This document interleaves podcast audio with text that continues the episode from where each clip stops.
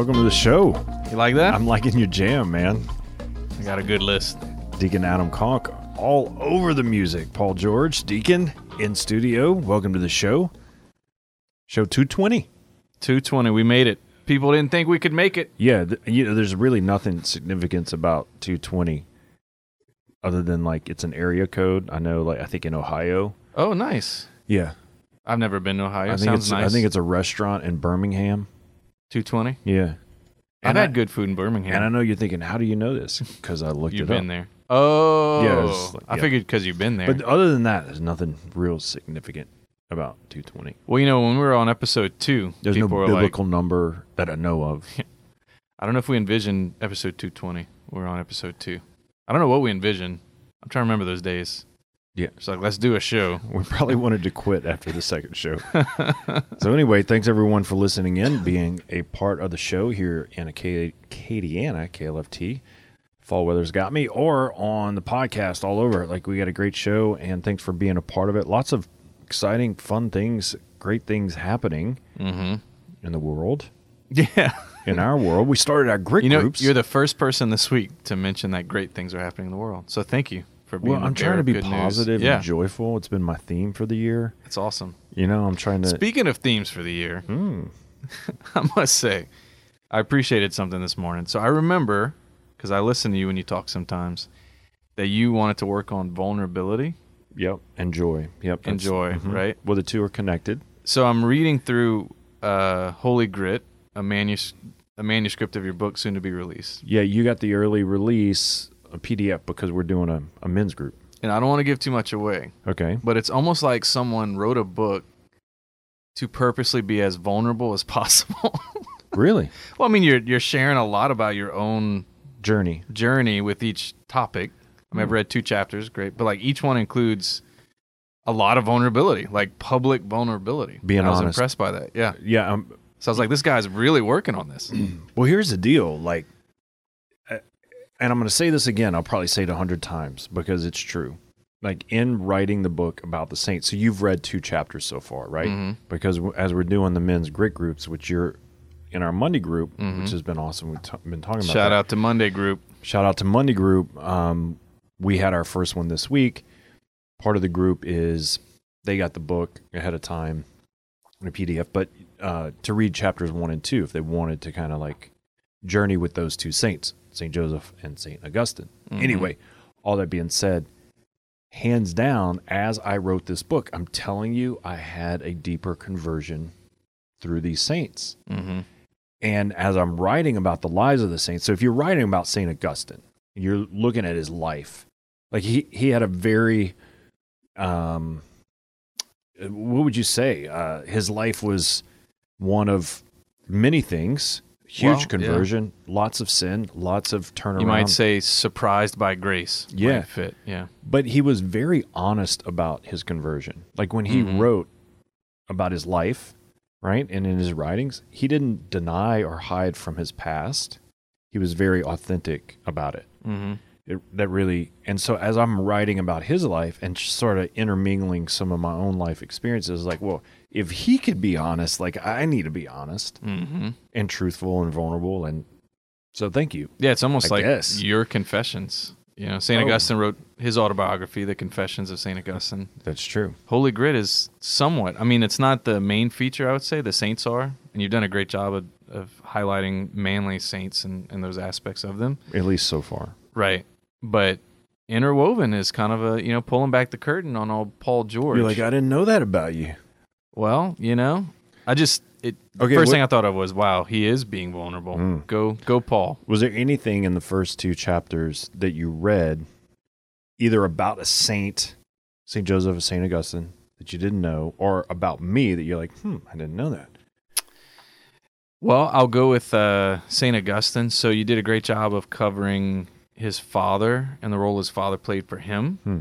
And so um, the uh, I never made the connection between his conversion and Augustine's conversion before. I've never I've never connected those two dots. I knew he converted on his deathbed, but I, I just never really thought about the impact of that witness of his conversion on Augustine. And so you brought that out in in it. Not to give too much away. I want people to read your book because it's an awesome book. And I also talk about the role of a father, his lack of faith growing up Correct. probably was a, a hindrance for Augustine's conversion not till later on in his life. Like he was, Augustine was sort of adverse to the faith, probably because he looked at his dad, hmm you know, as as like, well, he he's not a man of faith. So anyway, I kind of make that connection. But here's what a lot of people don't know about when you write a book, and maybe you're not self-published, like you go through a publisher. So Ave Maria Press published the book, but the the book is going to come out in February, released February 3rd of 2023. So in a few months, hmm it'll pre-order in January. They they send me those dates. Like I don't have any like I don't say, "Hey, here's how it's going to go down," right? Mhm. I finished writing that book in March of 2022. You see what I'm saying? Yeah. And then they finished edited around May. Okay? hmm So I forgot about half the things I even wrote are there. right. Like it's it, it'll Yeah. be almost a year from the time I finished writing to the time it's released. Yeah. Right? So like as you're talking about the chapters and whatever, I'm like, I totally forgot about that. Somebody mentioned the saint the other that. day, and I literally said to myself, I think I wrote a chapter, but I, I can't remember if he had a chapter. I had to go back and look because it's been so long. Like I got to go reread it. So anyway, that's Well, kind of how the timeline yeah, thing yeah. works out. Well, you've been super active this year too, all over the country uh, in your ministry, and so I totally get that. Where there's so many different ideas going through your head, so many talks to prepare, so many, and then like you're trying to remember how it all fit together over the past year. Um, it's Yeah. almost like the Lord had had you on the full menu this year. Let's let's have Paul write, let's have Paul speak, let's have Paul prepare for a daughter's wedding, Yep. like all kind of stuff. Pay for a daughter's wedding. Yeah, All those things. let's have Paul Or- or on a podcast. Podcast. So the full menu of Paul activity this, yeah, this it's year. been been gritty. Let's have Paul lead awesome adventure retreats. Let's do it. Yeah, it's been quite the year, and I'm gonna I'm gonna wind down everyone at the end of the year. Like I got to breathe, and like yeah, like the importance of rest, the Mm. mind, the heart, the soul. Yeah, it's really important. So anyway, uh, thanks for being a part of the show. Um, got lots to cover today.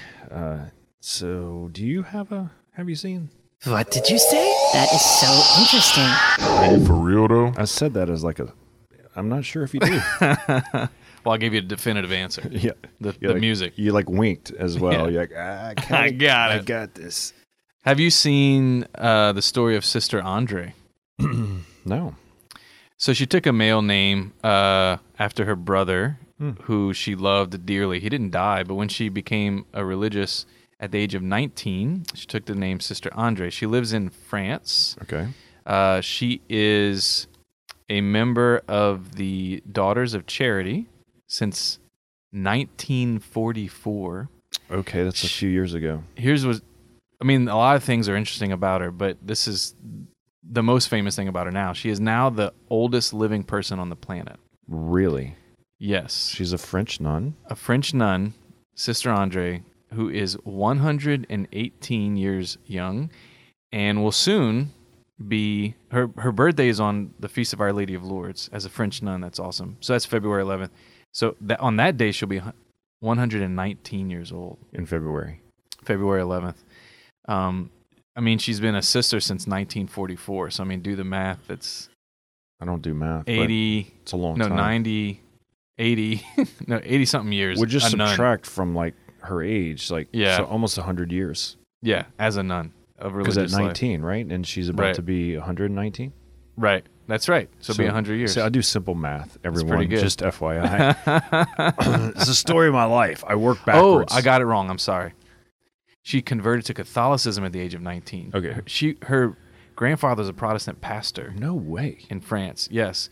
She angered her family and became a Catholic in at 19. Then she later joined the Daughters of Charity in 1944. So it's been about 80 years of religious life, uh, but almost 100 years a Catholic. Wow. And uh, yeah, so if you put our, my life and your life together, we wouldn't be Catholic as long as she's been Catholic. correct. And she started way more heroic. Okay, so is there I any did. secret to her success, like a secret sauce, or you know, Well, like a I mean, I think French cuisine? Like what, her what's- what's her diet? well, her lighthearted nature probably has something to do with it. Joy.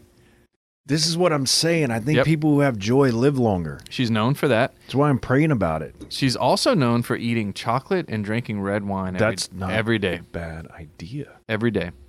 Hmm. Um, now, she also has lived a life of service. So when she quote unquote retired at the age of 75, which is almost 40 years ago for her, um, quote unquote retired at the age of 75, she started to care for the elderly of, of her order. Um, so even in her retirement, she stayed very active in service and caring for others, Hmm. and that joyful disposition always stayed. And apparently, she really believes in heaven because when she was in an interview, because everybody's paying attention to her now because she's the oldest person on the Right. planet. You're like, hey, you're old. What's up? Yeah, she's like, well, I appreciate the honor, but it's a sad honor. She called it. I would rather be off in heaven, Hmm. but I do appreciate the well wishes and attention. But I'd rather be in heaven. That's a great quote. you know, because we're we're we're in the midst of like all these readings about like the end of the world, death. You know, sort of like these hard teachings. Just FYI, because we're we're approaching Advent soon. Like it's kind of coming up to that. Uh, so any, anyway, like it kind of makes you think a lot about like the end of life, dying, being persecuted, hardship, suffering. Mm-hmm. You know, is heaven real? Like, where do we go? Is it better? All these things going through Yeah.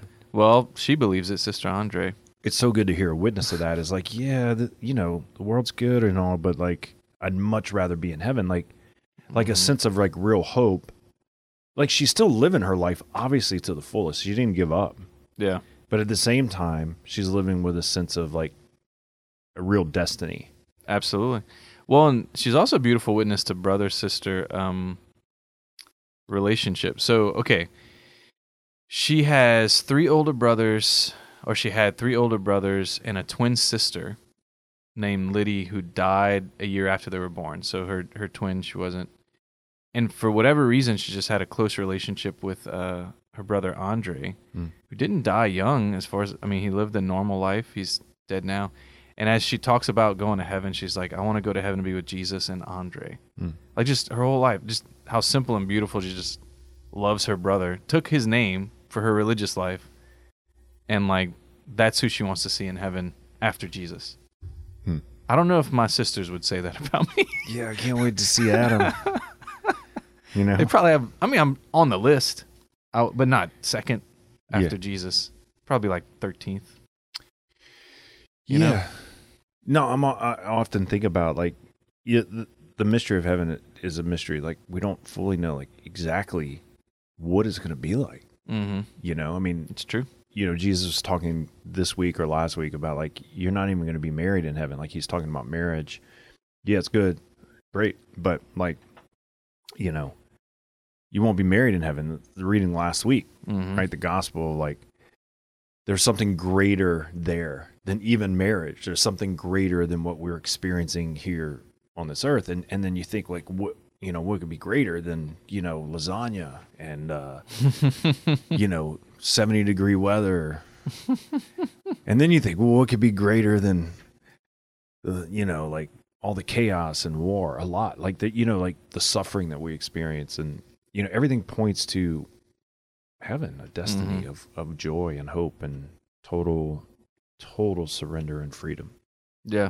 Well, and every year we need to remember that, like you said, liturgically, it's it's a good month. I mean, the readings hit on that theme for a solid month before the year ends, and we need that every year. I mean, we need to pray for the dead. Obviously, that's what November is about. Primarily, is praying for the holy souls in purgatory, but contemplating our own death, which we talked about last last episode. But uh, anyway, so I think a life lived well a Christian life, whether you're religious or a married person, that's part of the rhythm of life, you know? Like, I don't know about you, Paul, but when my wife and I think about our life, we try to think about the whole life, not just today. And for example, how do we want to spend the last years of our life that we may get to live or may not, like preparing for heaven? Hmm. You know, like what does that look like for us? What would what would we like to be doing? What kind of works of charity do we want to make sure we're doing, um, especially as we get older, so that we're building up treasure in heaven and not just earthly treasure, right? And I think that is a very good thing to do. That's why I try to do it, but I encourage others to do it as well. That the greatest thing about this life is we're preparing for the next one. And there's a way to utilize the goods of this world to build heavenly treasure. That's very real. Right. It's a real thing. And it's eternal. It has an eternal value. Yeah. But we have to be intentional about that. Hmm. I'm wondering uh, what kind of wine and chocolate. You know, like is it is it like a red Merlot, Cabernet? That's what I had in like, mind. Like like what, you know, and and what chocolate? Like and how much? Like what's the, you know, like what's the, you know the, you know, she drunk on a front porch every day? Like what's going on here? Is she drunk on the front I doubt it, right? Like, yeah, it's interesting because, you know, she has a sense of joy for life and yet a Mhm. joy for what's next, like even a greater joy. Like, hey, I'm glad you're interviewing me here. I don't know if I would want to live to 119, but at the same time, like in our human condition, we're like, I don't really want to die. But yeah, like I want to experience more than what the world has to offer here, you know? And so, like, that's this is where all the readings are going. You know, this Sunday, Jesus is going to preach to the disciples about persecuting, about being persecuted, about, you know, all these things. He's, you know, and what sign will there be given when all these things are about to happen? This is in Luke 21, the gospel we'll read this Sunday. Um, Jesus answered, See that you will not be deceived, for many will come saying, I, I am he. You do not follow them. When you hear hear of wars and insurrections, do not be terrified, for such things must happen, but it will not immediately be the end. Nation will rise against nation. So he's talking just about, you know, wars and like all these things, which we've experienced for a long time, right? Yeah. Since the, since Adam and Eve sinned, we've I mean, Cain and Abel, their kids were at war, you know. Yeah. And before all this happens, he says, however, they will seize and persecute you. They will hand you over synagogues and in prisons, and they will you will be led before kings and governors, which did happen. You Yeah. know, they were martyrs because of my name. I, I will lead you to giving your testimony, right? Uh, your of your faith. Remember, you're you're not you're not to prepare your defense beforehand, for I myself shall give you wisdom in speaking. It reminds me of Saint Thomas More Mm. you know, like just 500 years ago, I wrote a chapter about it. Um, you will even be handed over by your parents, brothers, relatives, and friends who apparently you won't see in heaven if they hand you, and they will put some of you to death, and you will be hated, hated by all because of my name. That's crazy. But not a hair on your head will be destroyed by your perseverance. And one version of scripture says, endurance, you will secure your lives. hmm It's gr- crazy, crazy talk. I think I think what our Lord is doing there, because I mean, why why would He tell us all that, right? Like, why would He tell us there's going to be wars, famines, persecutions, and all these things? What what benefit to our discipleship is there to what He's saying? And I think it's part of the invitation of of that that psalm prayer where it's that we would quiet our soul like a child at rest on our father's knee Hmm. and not worry about things too far beyond us um, because I do see in the Christian walk a tendency, a temptation, a desire to want to figure out things that are too beyond us, like figure out the world events where the world's going, you know, hell in a handbasket because of this, that, and it might be this or it might be that, and there's a certain tendency to just lose joy and peace and qu- the quiet of our soul and sacrifice it for trying to think about things that are too far beyond us. And he's saying, look, there is going to be a lot beyond you. I mean, how, who of us?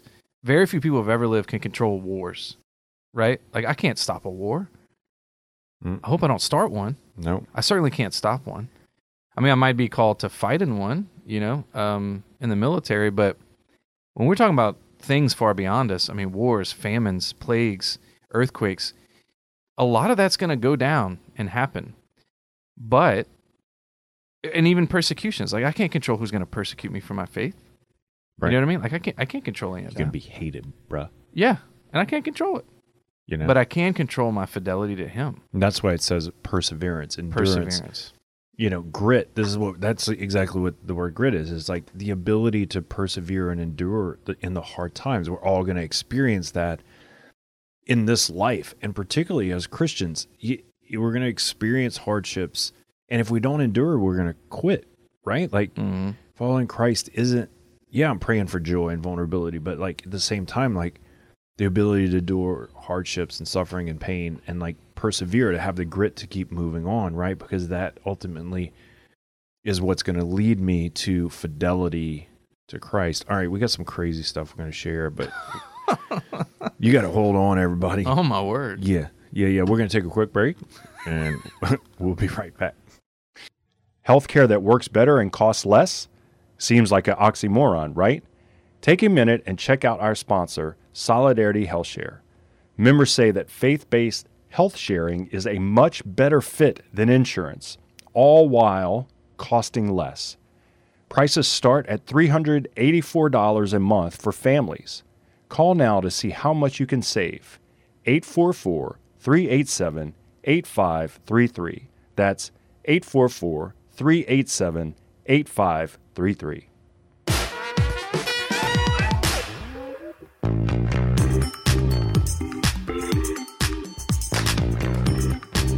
Welcome back to the show. Great to be with you, Paul George, Deacon Adam calling in studio. I, you know, I'm getting more and more used to calling you Deacon.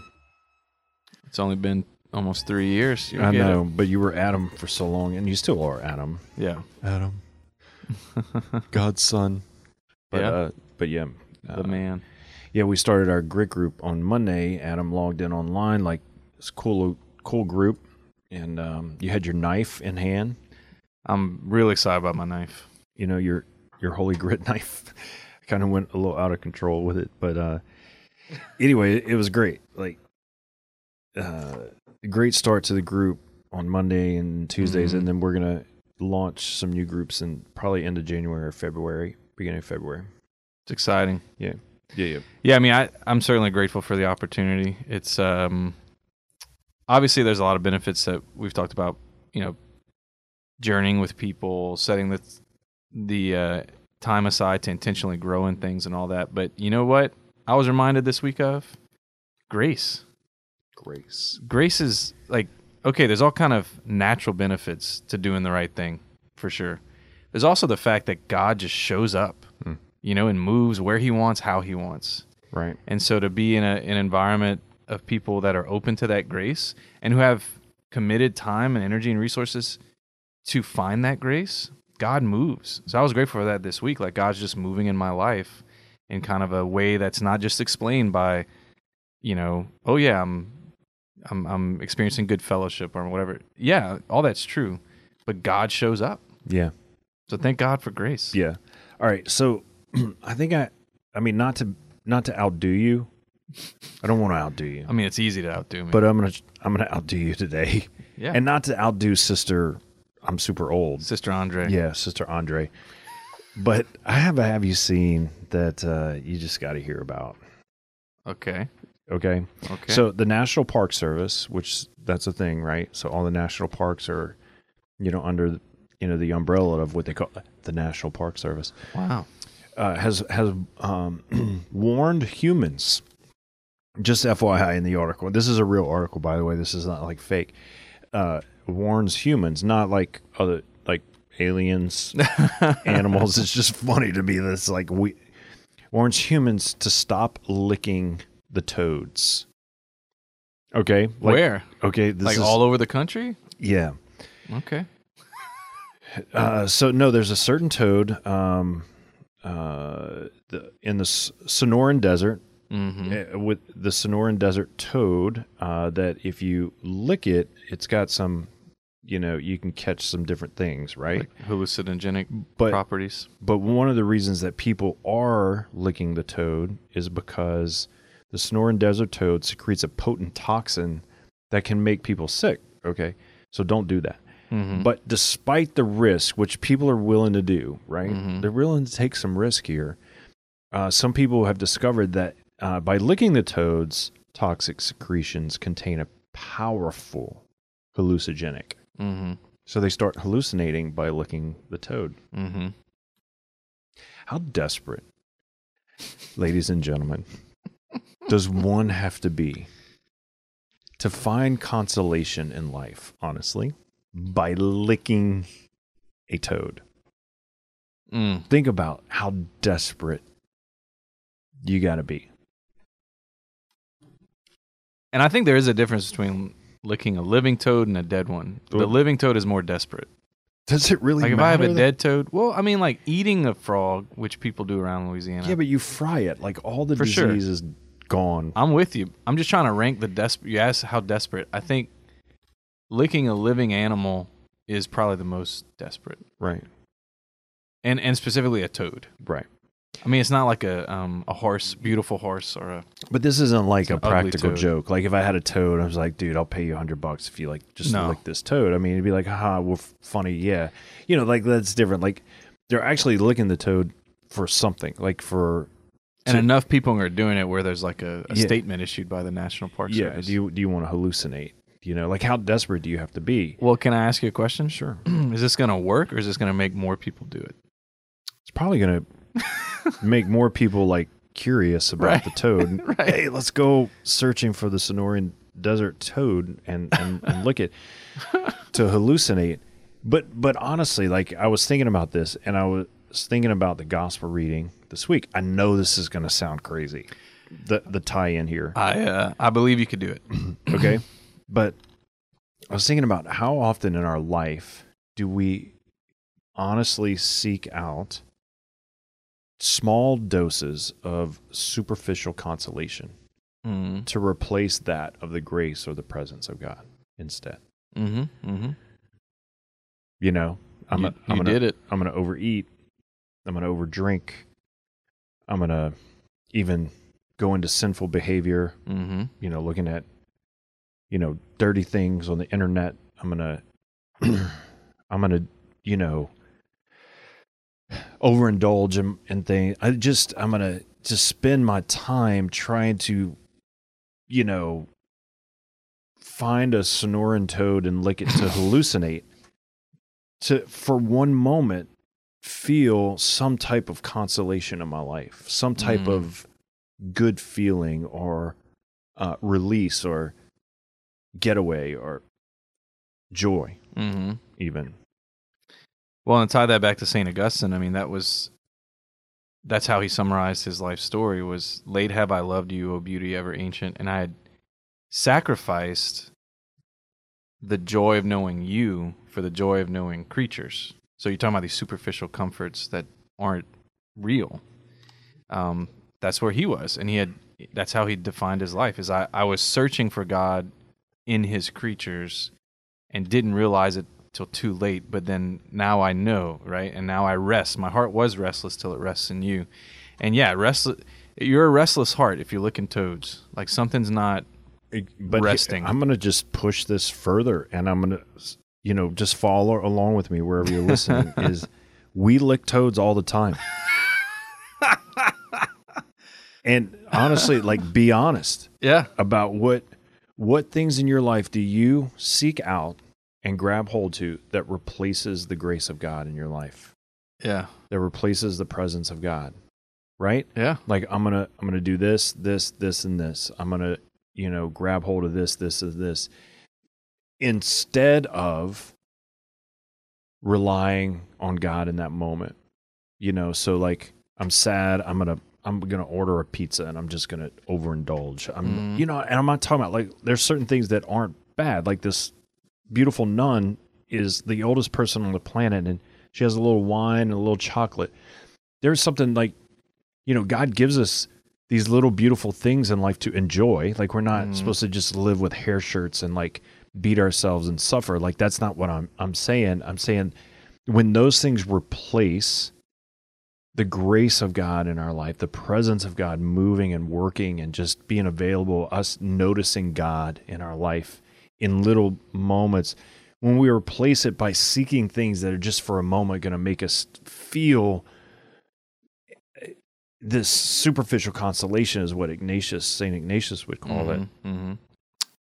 Wh- what are those things and like are we willing to like have this endurance to like get get rid and shed all those things to have more of the presence of God in our life you know th- this is why the church calls it as we're you know we're a few weeks ahead of advent so like I'm we're I want to point in that direction sort of this mini Lent, like we do seek out that season with some some fasting and and some focus, right? Mm-hmm. Although Advent does seem like more of a joyful season, right? Joyful Leading penance, yeah.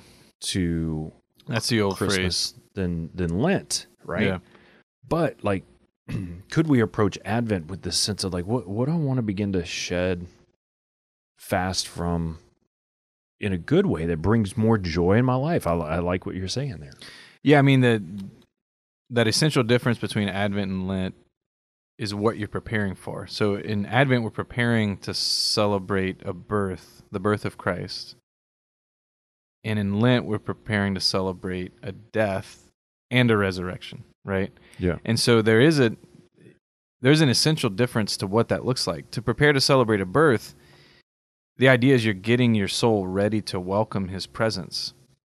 In Lent, we're getting our soul ready to journey with him on the road to Calvary and to the tomb and in resurrection and the joy of Easter, right? So it's a different type of preparation, but the methods are the same.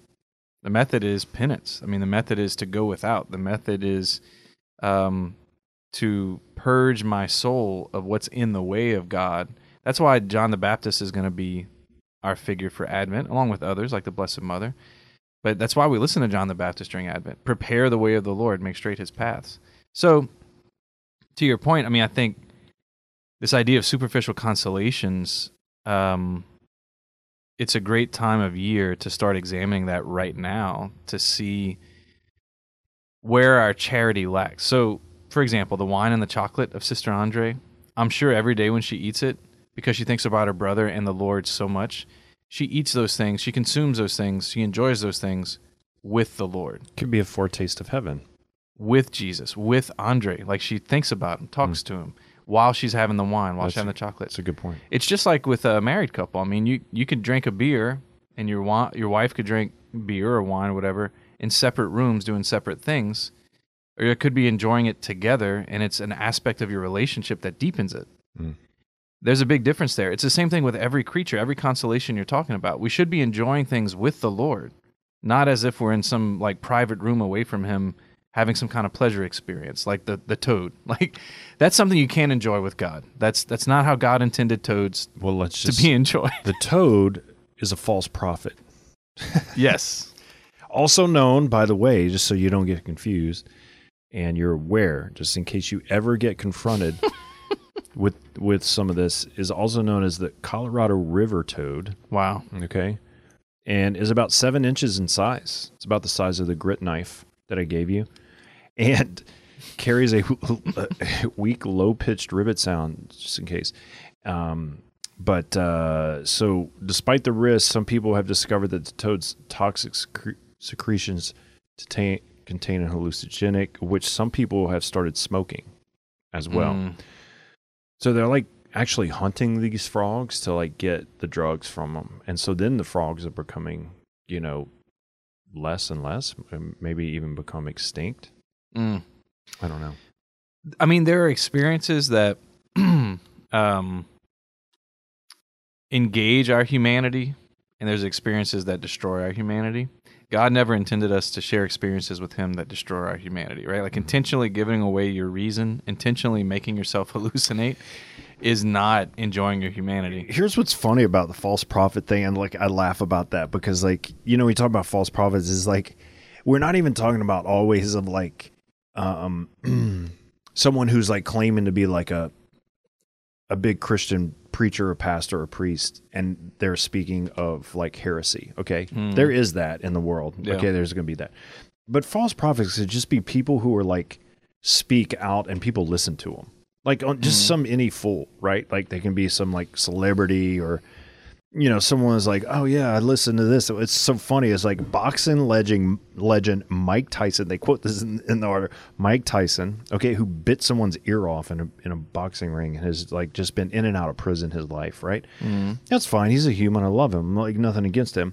And they quote Hunter Biden, okay, who's like not the most, um, I guess, role model for people. And I have this is not even a political thing. Right. This is just more like, hey, if you read about his life, he's like, yeah, I just I wouldn't want my kids to be like him. That's all I'm saying. Mm.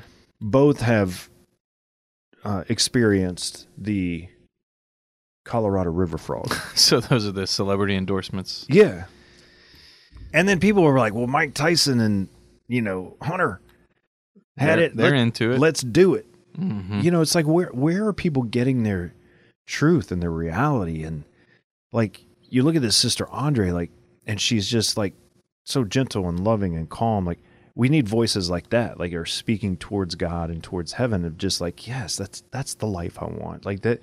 These are the things. This is why we speak so much about the saints and we write about them. Like one of the great saints that we're we're celebrating this week is one you just saw her shrine, Saint. hmm Uh, Frances Xavier Cabrini. yeah, St. Frances Xavier Cabrini, who was the first U.S. citizen to be canonized as saint. She wasn't born here, God bless America. Yep. but she came as a missionary. She actually wanted to go to China, FYI, Mhm. and the Pope or the Bishop, you know, Pope. Yeah. pointed her west here, and she came here.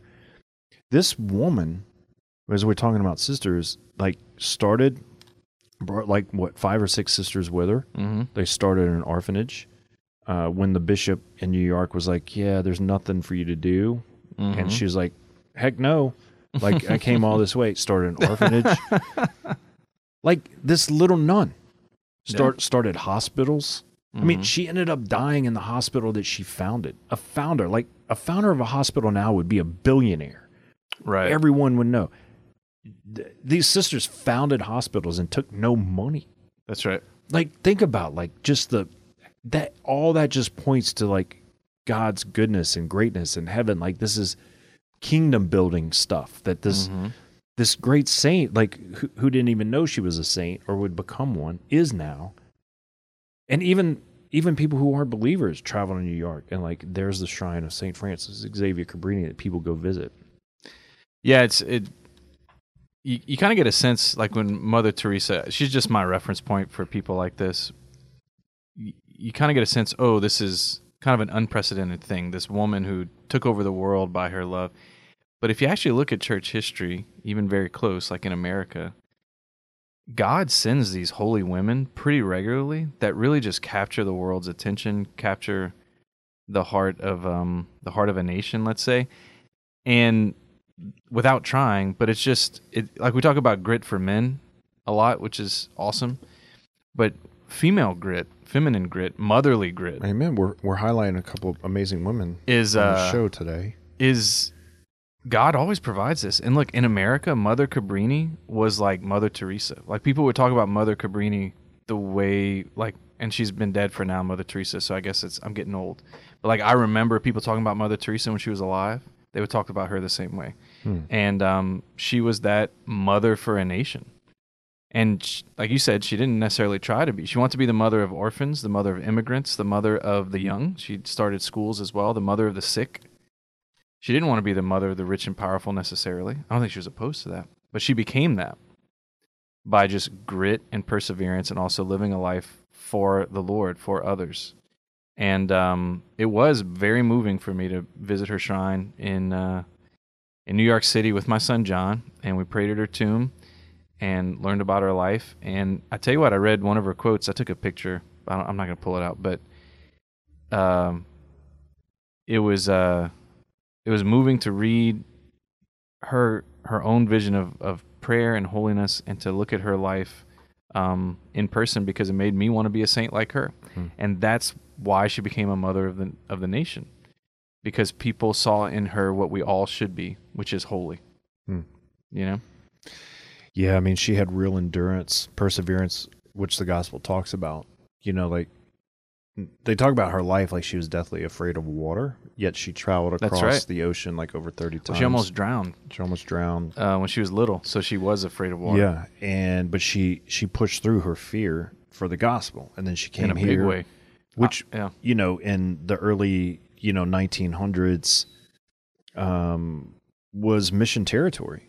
You know late 1800s um what you know this was mission territory. Yeah. and then um you know she just just persevered and and came like with nothing.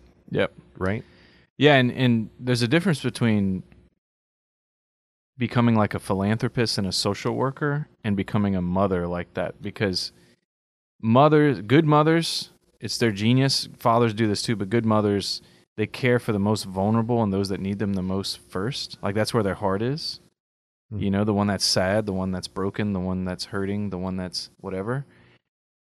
And almost to a T, talk, Mother Drexel would be another one. Saint Katharine Drexel. People talked about her like they talked about Mother Teresa too. She cared for uh, black and Indian people Mhm. throughout the country. Just the motherly heart to go to the most hurting is so beautiful, right? But it's not because, you know, for some philanthropic reason. It's because they're mothers and they helped build this country. We wouldn't have the United States of America the way it is without Katharine Drexel and Mother Frances Xavier Cabrini. I will. We will never do what she did in No. 35 years. Check this out, everyone, just so you can understand. Frances Xavier Cabrini founded 67 institutions dedicated to caring for the poor, the abandoned, the uneducated, and the sick. So, hello. Mm-hmm. You know what I'm saying? Like, yeah, that's crazy. That's that's wild, and we we celebrate them because they help point us to heaven and show us a life of perseverance. So, all right, let's take a quick break, and we'll be right back. Paying too much for healthcare and supporting services you don't believe in? Our sponsor, Solidarity HealthShare, has prices that are 60% less than the nation's average cost of healthcare. Join the nation's leading healthcare sharing ministry built by people of faith for people of faith, saving money through ethical and affordable healthcare. Call now to see how much you can save at 844 387 8533. That's Solidarity HealthShare 844 387 8533.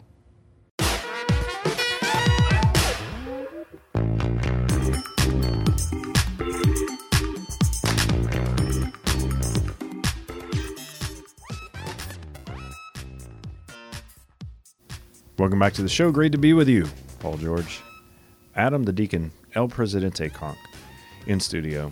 Lots going on this week.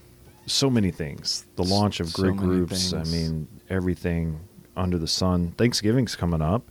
Advent.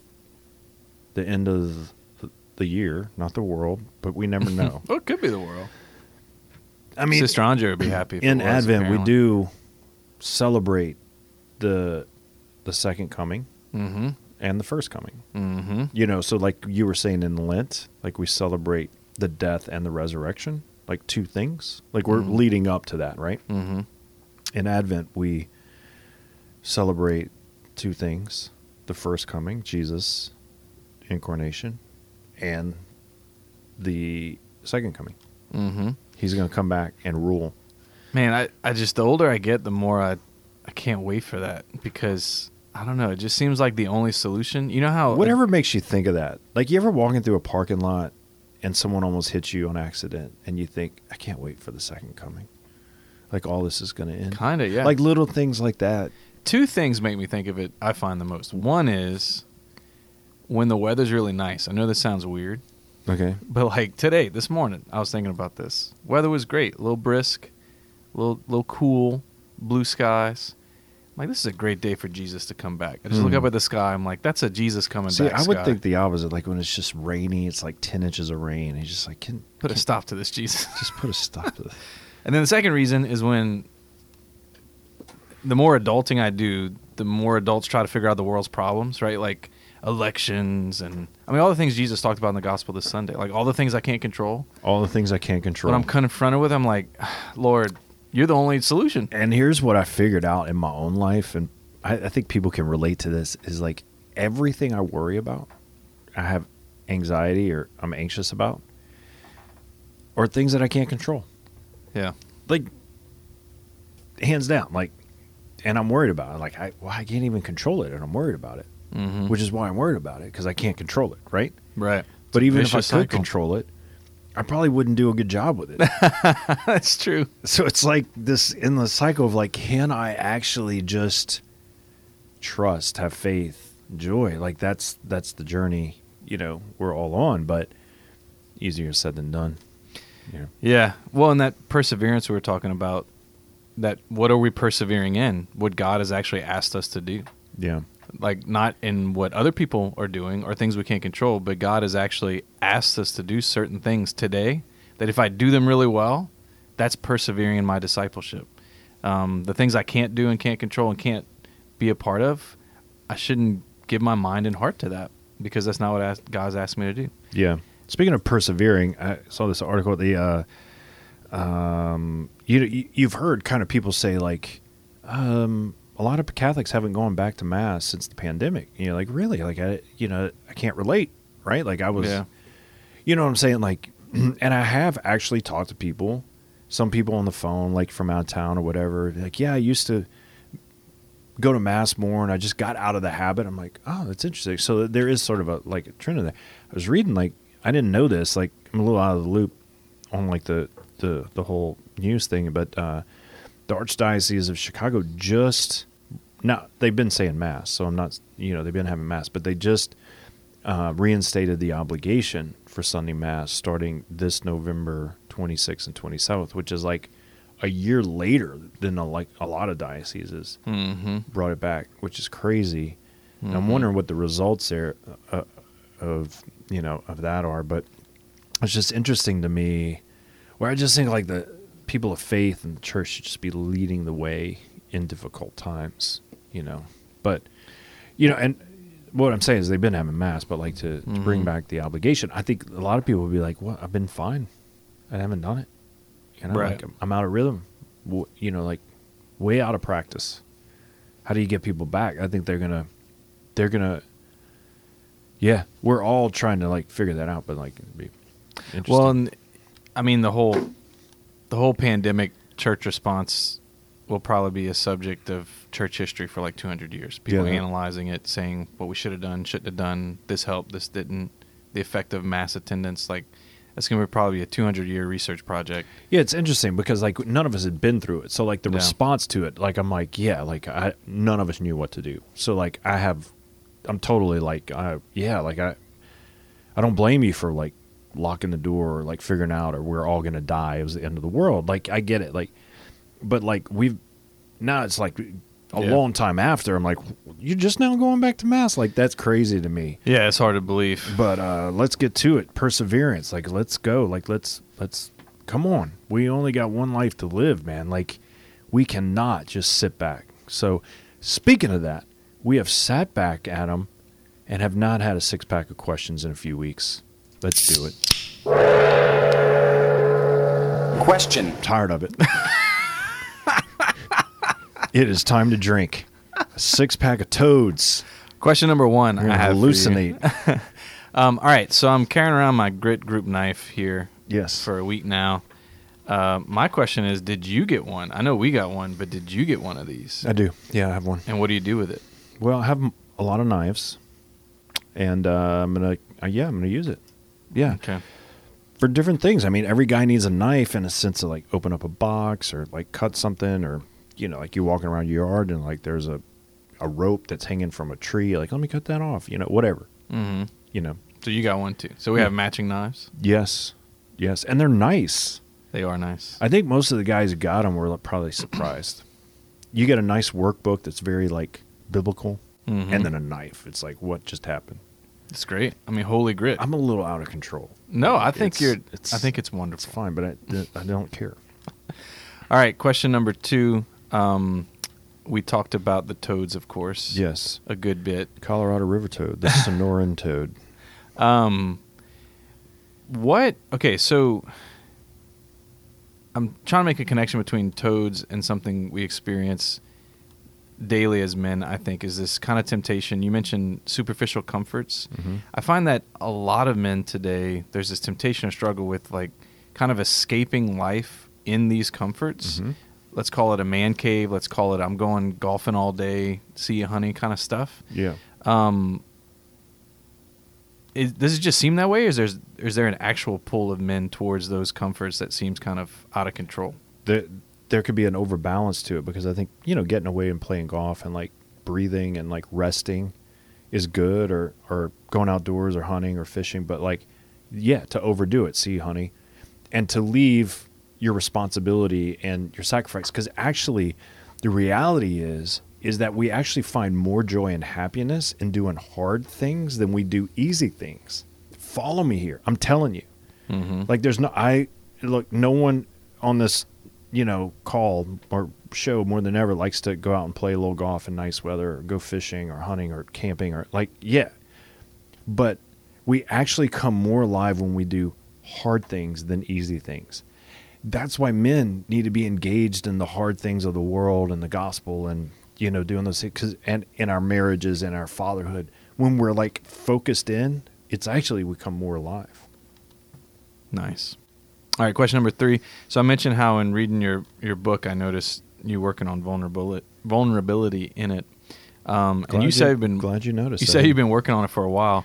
So I'd love to hear kind of how people are reacting to that. Like for example, Gretchen or your kids or like as you're growing in that and working on that. I mean, what's their reaction? Because Well, that's I've- it's a change. yeah there's been a couple of reactions Mhm. because my oldest daughter's getting married and uh, i really want to feel the process of this hmm i've been praying about it so there's been a couple of times where i've actually broke down some tears in front of everyone which is like So did they freak out? They didn't know what to do. you know many many years of like not Mhm. and they're like wait what's what's dad doing like, this is weird and i just look at them like hey just go with it i don't know what to tell you it's the new me and they're like all right so so it all worked out okay. it all worked out okay. Uh, that's awesome. All right, question number four. Um, so Sister Andre kind of has her staple thing, chocolate and wine. Mm, That's her thing. Um, it seems like that's true of saints. So you, you wrote about Padre Pio in the book. He likes cigars. mm. i Oh. didn't put that in the book but that is true Um, I remember Father Fry, holy priest who founded an, an order here in town. I went to uh, spiritual direction for a while, and he would always smoke cigars in spiritual direction. in spiritual direction Yeah, that's nice and uh, blow it in your face kind of. it's amazing But uh, it just seems like there's something good about that. Like to have this thing that I like because it kind of kept him grounded. Like I noticed, like he didn't. It didn't become many things. It didn't become like crazy things. It was just like here's my simple little thing, Right. simple little joy in life. Talk to me about the value of that. Like, is there a value in that? Yeah, there should be, but I think you could overvalue it more than the grace of God or the present, or it could be become a crutch, or like you can, uh, it could become, you know, an addiction in a sense. Like you, you over consume, Mm-hmm. and that, I think that's what we want to be like. We want to enjoy the little things, a glass of wine, but you have four glasses or, you know, more than two, whatever. Like then it's like you're not enjoying actually enjoying it. You you don't even know what you're enjoying. So like it's important to like just like en- enjoy those beautiful things, but like when you overconsume, you actually don't enjoy it. If that makes sense, mm-hmm. because you're full, you're like, oh, are you you're drunk or whatever it is. It's it it's not a. It should point to something that's beautiful. You know. Uh, Yeah, yeah. If and- you really and I- enjoyed it, and I could yeah. be better at that. I, I mean, I could do. You know, so there's simple joys that I like. What's yours? I guess question number five. So what's your chocolate and red Mm. wine? There's nothing really consistent. Maybe I should have something Mm. More consistent. That's what I'm getting at. It seems like the Saints are onto something. Sister Andre's onto something. Mm. Maybe I should find something more consistent. Yeah, I think mine would be um, ice cream. That, mm, nice. Well, me and Marianne, we shared that joy together. Yeah. All right. Well, I want to make that question five. All right. Question um, number five. So we talked about the idea of addictions or, or comforts becoming too much, and and you said everyone licks toads sometimes, which I think would make a great mug it's or an t-shirt. analogy, you guys. Stop licking toads. Yes. Um, it's my next book. but that's got to be a recurring theme as you're working with with people uh, on their discipleship, their journey. A very common theme of like either addiction straight up, or at least a level of addiction where someone's attached to something in a way that's impeding them spiritually. Could be behavior too. Behaviors. So this is a common theme, right? Um, what process do you use to kind of identify that? Like, when do you realize that's an issue in someone's life? Like, what gives that away? And then to help them realize it and work through it. I mean, in my own life, there's a certain pattern that's unbreakable. I'm like, mm, that's interesting. I should probably look at that. Mm. Maybe a certain pattern of doing things or behaviors or the way I say things or like I'm interrupted or I'm angry or frustrated or I'm grabbing hold. Like, let me look at the pattern that's not a pattern that I want to live in, but I keep doing it.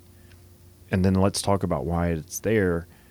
You know, so same thing in other people's lives. Like, let's have the conversation. I actually had a conversation with someone in my office yesterday. He's like, I know I need healing. I just don't even know where to start. I'm like, well, let's trace the behavior to the to the moment it started. It's going to take a while, That's good. but yeah. let's do that. What's the behavior? What needs to change? But let's go back to when it started. Well, I don't know. So let's talk. So this is going to be a process.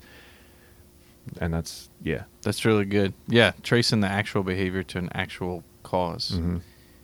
Because it, it does seem so hopeless. Like I've been there when you're when you're stuck in a pattern, stuck in a thing, and you're like, I don't know why I do it. I don't know how to stop. I don't, you know. Right.